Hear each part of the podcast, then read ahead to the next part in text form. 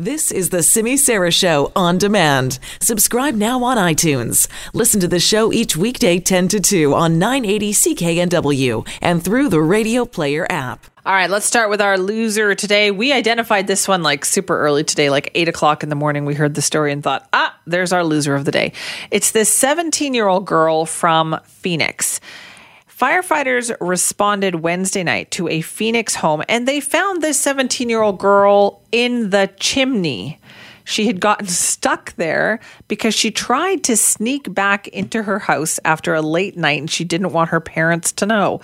Have a listen to this report from Fox 10 News. She was panicking. She was like, I don't know what to do. Call 911. Like, she was panicking. She couldn't breathe or nothing. For Yasmin and her 17 year old friend, it started out as a good idea. The two teens were locked out of Yasmin's home near 19th Avenue and Baseline.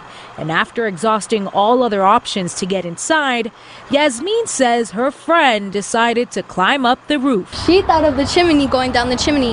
That would quickly turn into a big mistake because her 17 year old friend got stuck in the chimney for nearly 40 minutes and she was screaming for help the entire time. But I didn't know was blocked in the bottom. Like, I never thought it was blocked at the bottom.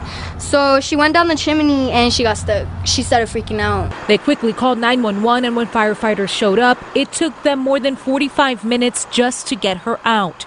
You can see the 17 year old here covered in soot, but she had a smile on her face. I don't know. I don't know what we were thinking. As for Yasmin's parents, they rushed home from the movies, and let's just say they aren't too happy.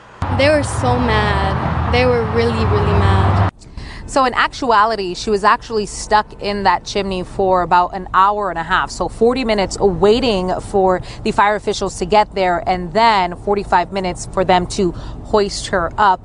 And we did see her, and she was a little too embarrassed to speak to us on camera tonight. Well, yeah. Can you imagine, Linda, if that had happened to you when you were 17 years old? No. no, I cannot. I, I have a feeling a teenage Linda Steele must have tried to sneak back into the house at some point. You know what? I um, Tell the truth, Linda.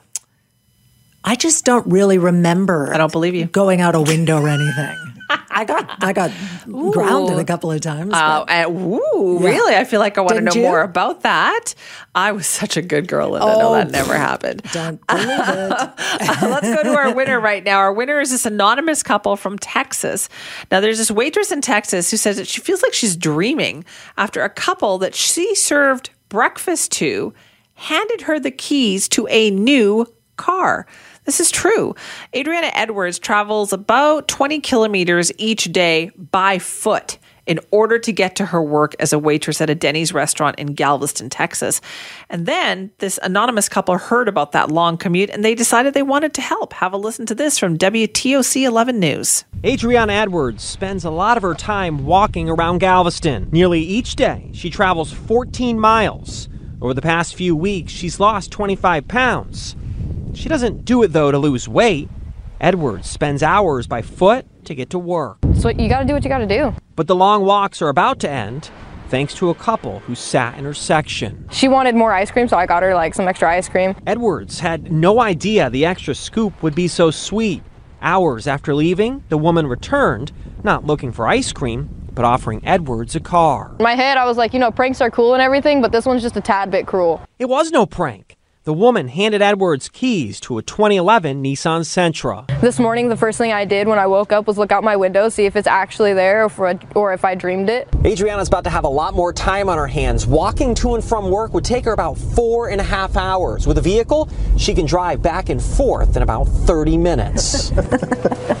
Couple, who wants to stay anonymous, heard about Edwards' work commute. She teared up, which made me feel happy, and uh, you know that we moved. That she was so moved by that. The couple didn't ask for any money in return, but they did make one request. I know it's Thanksgiving, but I said Merry Christmas, and hopefully that someday she'll just pay it forward. It's a payment Edwards plans to fulfill because she knows just how good it feels. It smells like a new car. It is a new car, for me at least. A vehicle that'll finally give her feet a break and open other doors at the same time. I can now go to college sooner than anticipated. A Thanksgiving miracle this Galveston waitress will never forget. I honestly don't have words to describe. That is so amazing. Can you imagine that? Brand and also car. 20 kilometers a day back and forth That's to too walk. far. That is too far.